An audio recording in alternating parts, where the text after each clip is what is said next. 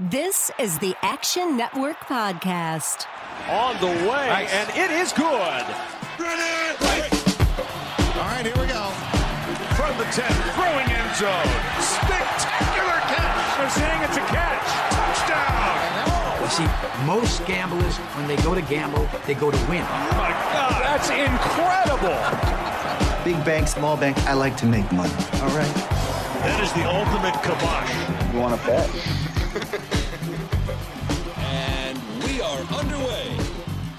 What's going on, everybody? I am Dane Martinez, and welcome to another edition of the Action Network podcast. This time, we are talking about potential breakout candidates for the 2022 NFL season. And who better to have with me to discuss this topic than my guy, Matt Freedman. He's the director of content over at Fantasy Pros and one of our newest members, Gilles Gallant. And here's the thing, right? We're in that time of year. A lot of fantasy drafts are happening. A lot of people picking win totals, things of that nature. And we hear the term breakout candidate all the time. But honestly, breakout can mean so many different things relative to what exactly. So before we get into talking about breakout candidates that we all have, and we are going to dig deep on some of them, I first want to ask you guys, when you hear breakout candidate, what are you actually thinking about? Matt, I'll start with you. When you hear the term a breakout candidate, what does that look like? What does that mean for 2022?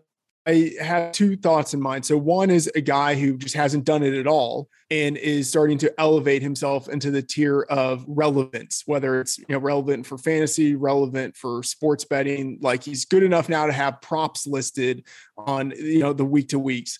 So that's the one tier of guy. And then I'd say the other tier is a guy who is known, but who sort of catapults himself from good to elite, or in the discussion of being elite. So those are the two guys that I think of when I'm trying to think about what does a breakout mean. No, it's absolutely, fair, right? There's so many different perspectives, so many ways to look at it. I remember back in middle school, right? I had to do something called the physical fitness test. I banged out 8 chin-ups, right? Then the next time, I banged out 9. This other kid in my class banged out 1 chin-up. Then by the end of the semester, he did 3, and everyone thought that he was a breakout. Meanwhile, I still had the gun show, if you know what I mean, right? So for me, a breakout candidate is kind of more relative to the team they play on, not your fantasy team, but their NFL team that they play on, that they're going to be maybe more of an option. I'm looking at touch, I'm looking at snap count, because if those things increase for their actual football team, I think all the anytime touchdowns and the fantasy production is sure to follow. But Gilles, what do you think about when you hear the term breakout candidate?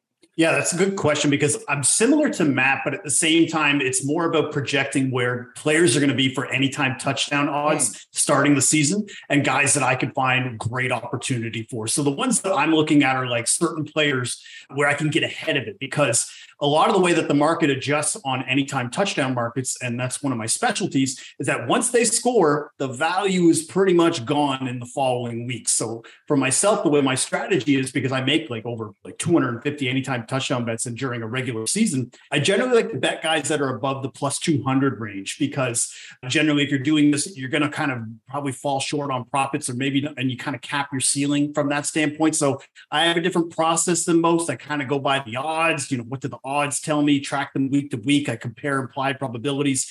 Then I look at matchups and stats just like everybody else does. So I think I've identified a few players that I think we can get ahead of to get touchdown bets in before the market shifts against our favor. All right, Gilles, so let's get into it now. What is one of the guys that you're out there saying that there is equity right now? I like the fact that you're not taking an anytime touchdown of a guy that's plus 210 or plus 165. You're looking at that third wide receiver, that second tight end who may only be in on a goal line package anyway, but if you hit him at 7-1, that is good money right there. So Gilles, who's someone who kind of fits that category that you expect to break out and be plus EV for you in that anytime touchdown market this year? Yeah, absolutely. You won't be hearing many Cooper Kupp anytime touchdown bets from me. I don't really think you need an expert to tell you that Cooper Kupp is a good football player.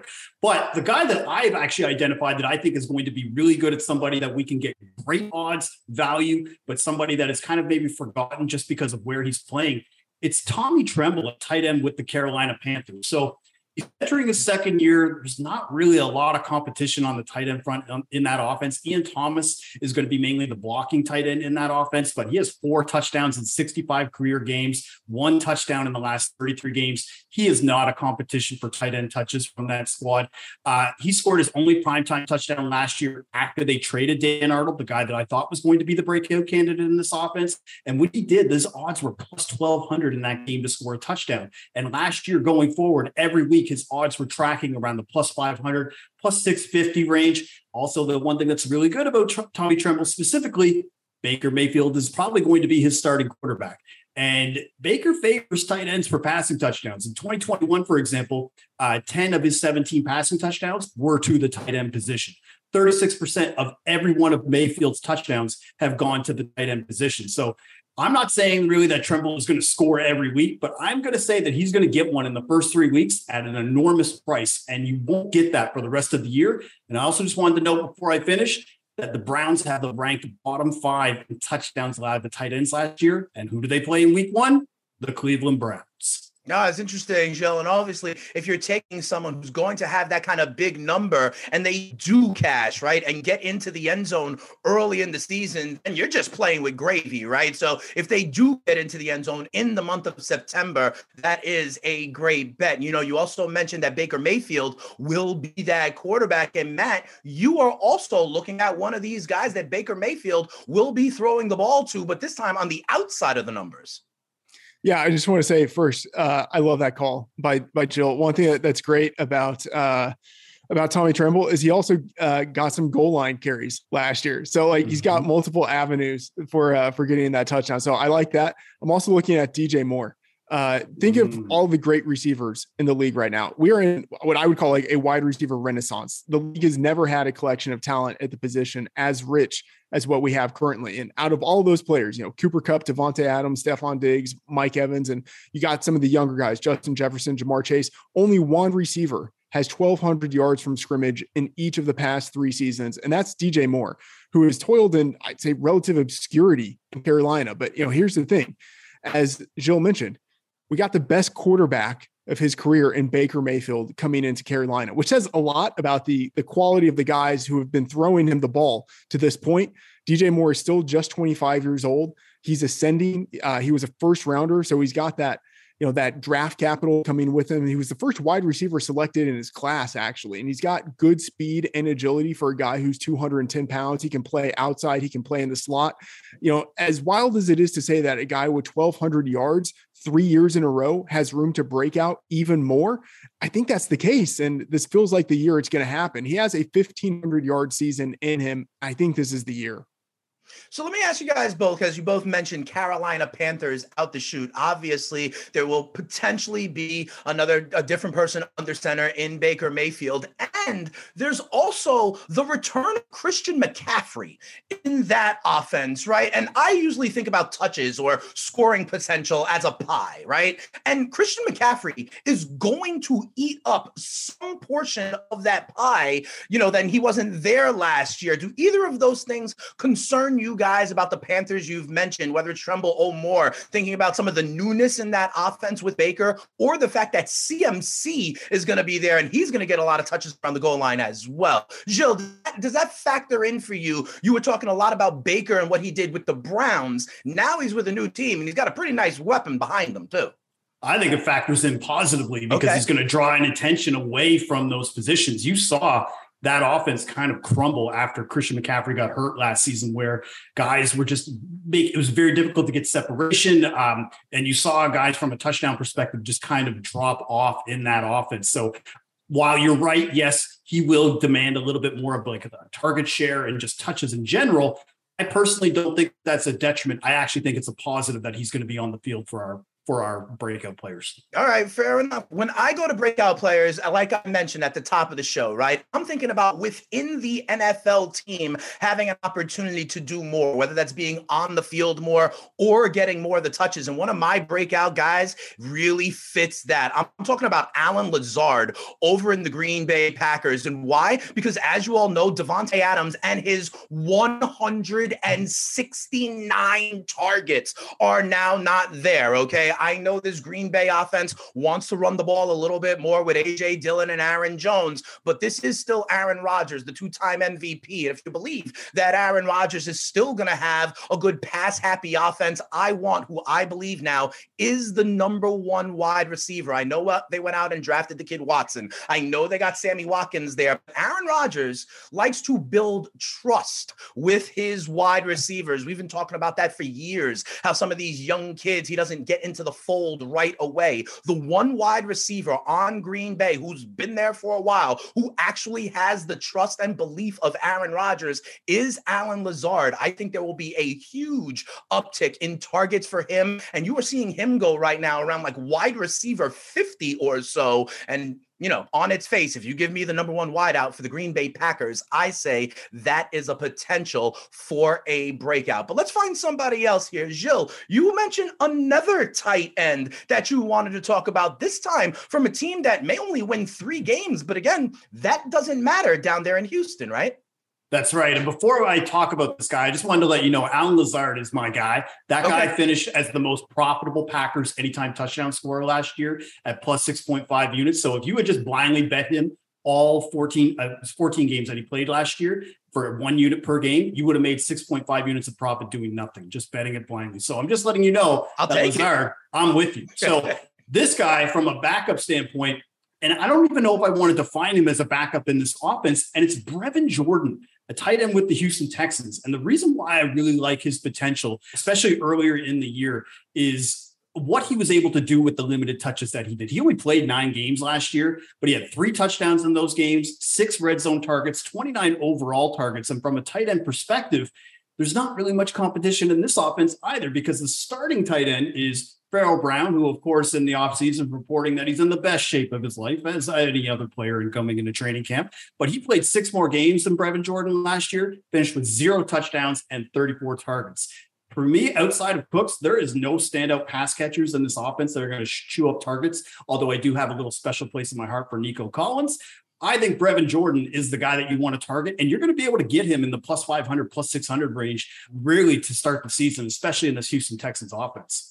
All right, let's stay talking about tight ends, okay, Matt? You have a tight end that I think is interesting. There's been a lot of talk down there in Denver of all the weapons that Russ is going to have to cook or let's ride, as it were. But you're talking about the tight end there. He had a great relationship with Drew Lock. I think they were college-like roommates, but Albie O is still in Denver, and you think he's going to get some shine. Yeah, Albert Okwuegbunam, I think he's going to crush this year. I'm sure I didn't get the last name right, but we'll just say Albert O. That's the way to go with this. Super dynamic last year. 3rd round rookie Greg Dulcich is starting to get some training camp hype, but I'm not really buying it. Day 2 tight ends almost never do anything as rookies.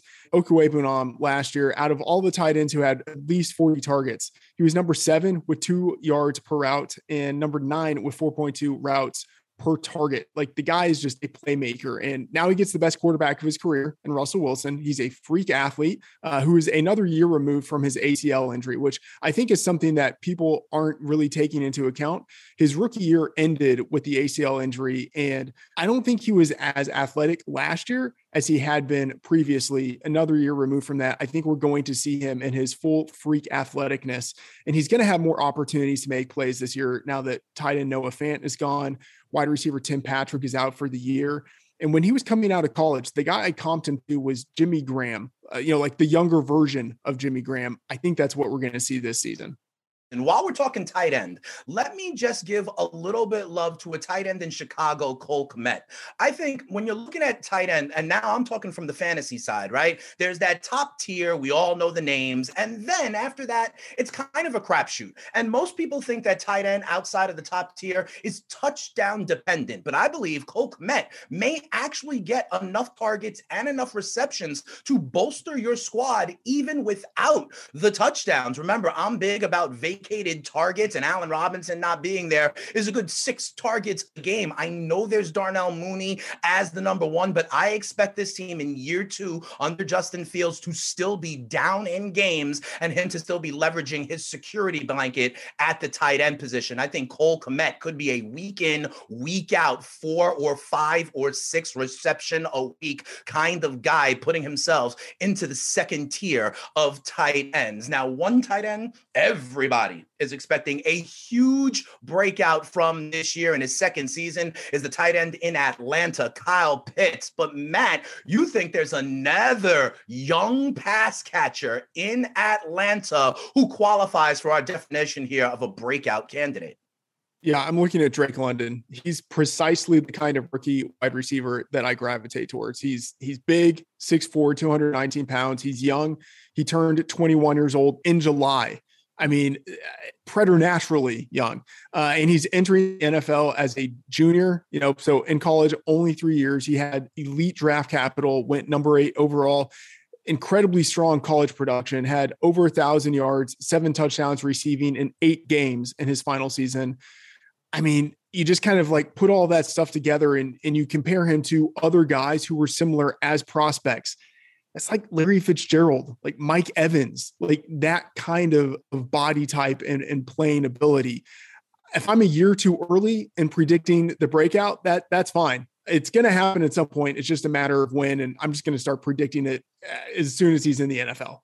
No, you officially have it on tape right now, Freedman. Don't worry about it. Breakout coming early for the rookie out of USC, Drake London. Gilles, let's go back to you because you have some under-the-radar wide receivers that you think could actually be profitable when it comes to the anytime touchdown market. And I know one of them is someone you think could get some shine in Dallas as a wide receiver 3, which is a really important role in that offense. Yeah, and I think I have to have a proper disclaimer here to let people know that I am a Cowboys fan, but not the insufferable ones, just the sufferable ones, the ones who are looking at it from a glass half empty standpoint. So I just want to put that out there before I tell you who it is going to be. And it's going to be Jalen Tolbert. Wide receiver depth from a Cowboys perspective is just a bit iffy, especially compared to last season. Like we know CeeDee Lamb is going to get his targets, but Michael Gallup is not going to be all the way back to start the season. He's going to miss week 1. He'll probably miss maybe even week 2, depending on how that knee is recovering. But wide receiver 3 in this offense is a darling for anytime touchdown profits in recent years. And just the most recent season, Cedric Wilson, who left to go to Miami in the offseason, which kind of broke my heart, but he led the Cowboys in anytime touchdown profits last season with 6.5 units on 6 touchdowns in 16 games. And most of that was done after Michael Gallup got hurt in week 17. He just went nuts in that 17 game and week 18. And a ton of guys, you know, they're going to get opportunity like a TJ Vash or like a Noah Brown, but just according to training camp reports and just reading, you know, quotes from like the offensive coordinator, Kellen Moore, they're saying that right now that Tolbert has the most versatility out of all those wide receivers and that he's going to be getting a lot of early opportunities. So I think Tolbert, he'll be wide receiver 3 early in this season, probably around the plus 300 range, just because of the pecking order for offensive players and that offense of who would probably be getting more touchdowns in that span. But for me, anytime touchdown odds at looking at over plus 300 for Jalen Tolbert, that is somebody that I'm going to be betting a lot in the first month of the season. And Gilles, then you also have another guy, this time in Arizona, who's almost a similar kind of role. And I'd love to ask you, how much does it matter in Arizona when you have DeAndre Hopkins on the shelf? You have Hollywood kind of in and out as well. You've got a wide receiver for the Cardinals that you think could be a play in this market as well. Yeah, and I'm a little bit skeptic of the impact of Hollywood Brown in that offense, along with whether or not AJ Green is actually still AJ Green. I think a lot of the time when people bet his props, they're still thinking of Bengals AJ Green, and that is not the case, especially last year. So listen to this. I'm taking Antoine Wesley. I think he's going to have a nice little breakout this year because if you look at when DeAndre Hopkins got hurt last year in week 9, from week 9 onward, he played nearly 70% of the snaps in this offense. He's going to get more reps early with Hopkins until at least week 7. He caught 3 touchdowns on 9 targets in week 15 and week 16 when Hopkins was out. His touchdown odds were probably around plus 550, plus 350, like in those range for those 2 games. And as I was kind of saying about AJ Green, I just think he's washed up, man. Like, and it really saddens me to say because AJ Green has won me some leagues back in his prime, but pretty much from week 9 onward after DeAndre Hopkins got hurt, that should have been AJ Green's time to shine. He didn't score a touchdown for the rest of the year. So I'm not going to take AJ Green or think that AJ Green is the guy that is going to be. So I think Antoine Wesley, as long as, so some recent injury news just popped up where he might potentially need surgery. They're saying they're going to let it rest to see if he'll need it. If he doesn't need surgery, he is going to be the guy that I'm targeting because Kyler Murray, I mean, he was 7th in pass attempts per game last year, top 5 in accuracy. So you can really load up on those wide receivers and those pass catching options that are further down the depth chart. I mean, really, if you just really want another breakout, Kyler Murray has 7 touchdowns in the last 2 seasons from week 1 to week 3 in a 6-game total. So Kyler Murray is another guy you probably want to identify if you're betting touchdowns early in the season before he eventually gets hurt. Fair enough. And those Arizona Cardinals in week 1 will be taking on the Kansas City Chiefs. And on that Chiefs roster is a guy that I think people need to look out for in a breakout. Again, from a fantasy side, looking at a quality RB2, if you're going zero running back strategy, I am very interested this year in Clyde Edwards-Helaire. Now, Gilles may not get love with him on the anytime touchdown market because I think in his rookie year, he got to the end zone like once and it was flabbergasting people. But again, I look at how the Chiefs expect to be different this year. And that is without, of course, Tyreek Hill. You got Juju and others in there. But what was Tyreek Hill value also? Near the goal line. We had end arounds. We had sprint out options. And I think that Clyde Edwards-Helaire, who is a weapon out of the backfield, is now in his 3rd year, will have that kind of familiarity. And as more and more teams try to play the Chiefs with these 2 high safeties, we've seen Tennessee do it. We've seen Buffalo do it. We've seen Cincinnati do it. When you just put the safeties back there, will Mahomes kind of take his medicine and understand that the run game could be his best friend? I think that will be part of the evolution of the Chiefs offense this year. And I think Clyde Edwards-Helaire will be a big part of it for any Fresh Prince fans. That's where we're going. Yo, Mahomes to Helaire. I think CEH will be very, very valuable as balance for that offense. And if he's your RB2, I will take it right now. But Matt, there may be no single player in the NFL this year with more, I don't know if expectation is the right word, but potentially excitement, wonder about what it will look like, including all the people that have MVP tickets on this man. I'm talking about the newly anointed head of the San Francisco 49ers offense. It will not be Jimmy Garoppolo. This is now Trey Lance's team. Matt, what do you think it's going to look like with Lance under center? Yeah, I'm loving it. I'm one of those people who has that MVP ticket. That MVP ticket? Sure. Yeah, I hear more of those than, Mahomes, Brady, everybody combined. So why are you on it? I think it's something like 40-50 to 1. Yeah. Let's just run through the litany, right? Lance has the elite draft capital, taken number 3 overall last year. He has the high rushing floor in 10 quarters of action last year. He had 161 yards on 31 carries. He's got that really strong arm, obviously stronger than Jimmy Garoppolo. He has one of the best offensive play callers in the NFL with Kyle Shanahan, who made Garoppolo look great. All right, over the past 5 years, Garoppolo was number 5 in the league in composite expected points added and completion percentage over expectation. That's a very predictive statistic. And he was number 5 behind Patrick Mahomes, Drew Brees, Deshaun Watson, and Aaron Rodgers. Like, It's a really good list. We'll say Jimmy Garoppolo probably doesn't belong on that list, but Kyle Shanahan helped him get there. Imagine what Shanahan could maybe do with a guy who maybe is a better quarterback, right? If Shanahan could facilitate that for Garoppolo, he could make Lance look like Steve McNair. That's the comp that I have for Lance, a guy with a big arm and running ability, taken high in the draft from a small school, a guy who's raw and needs some time on the bench before starting. He had that time on the bench last year, and I think this is the year in which he has that total MVP upside, and it helps that he has the playmakers around him. Deebo Samuel, Brandon Ayuk, George Kittle, those are 3 of the best after-the-catch receivers in the league. If Shanahan can scheme easy completions for Lance, those guys could really juice his overall numbers and help him break out in a big way. I think it's the MVP case. I love it. All right, fair enough. Listen, I've got him on some dynasty fantasy rosters, so I hope that it does go that way. And, you know, you're absolutely right. You talk about guys like Debo, guys like George Kittle. You get the ball in their hands in space, and they can make your stats look real good. And you know who can get them the ball in space? Not only Trey Lance, but the scheme of Shanahan will get guys running wide open if Trey Lance can hit them. But, Matt, you know what's interesting? You mentioned in your kind of talking up of Trey Lance, his draft position when he was a rookie, and the faith you have in the coach that he's working with, right, to develop him. And those are two of the reasons why a quarterback I think is going to break out in the AFC South is my guy, Sunshine, Trevor Lawrence. I'm going to say some of the same exact things, Matt, that you just said, right? The draft capital is there. Lance was number 3. Lawrence was number 1. People thought that this was like the most obvious blue chip prospect since Andrew Luck or John Elway. Now, what happened last year? Well, we probably don't want to talk about what happened last year. But when you say what Shanahan and his scheme and coaching can do for Lance,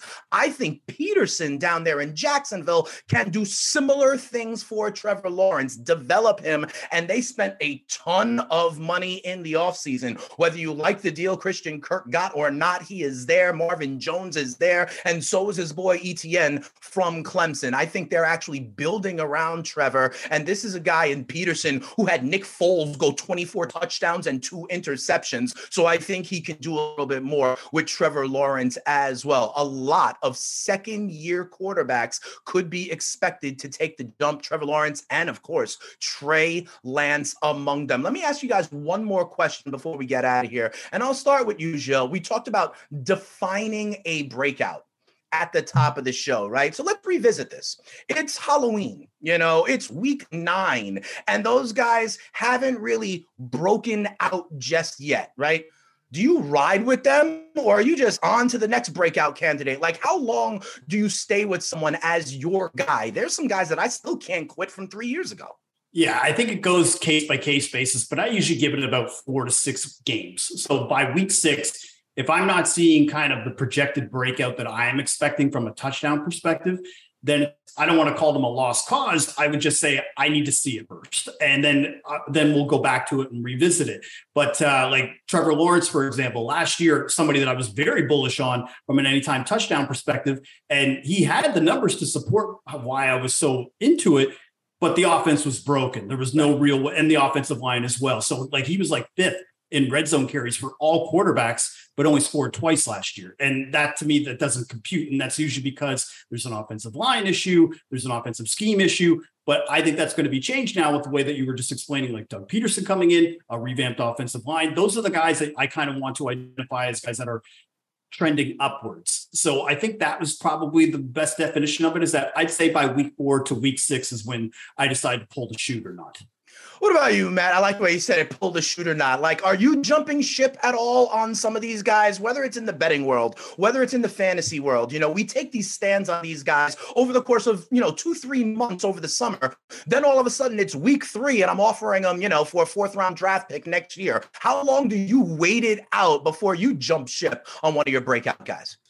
Yeah, it depends on a number of factors and the context in which I'm thinking of the breakout. So say someone like Trey Lance, he could be an absolutely horrible real life quarterback, which would mean that I would just, you know, burn my ticket for the 81 MVP.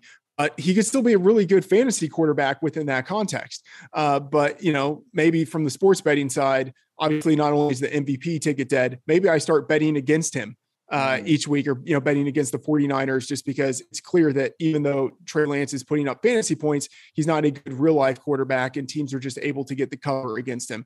Some of it would also be dependent on usage, you know, like the underlying statistics that you mentioned, like, is the guy playing more snaps? Is he getting more targets? So let's say DJ Moore is actually having not a great season, an okay season, but he's getting a lot of targets coming his way. He's getting a lot of air yards, and they're just not connecting. If that underlying usage is still there, then I would probably remain bullish, and I'd actually maybe want to buy because the underlying statistics are still good.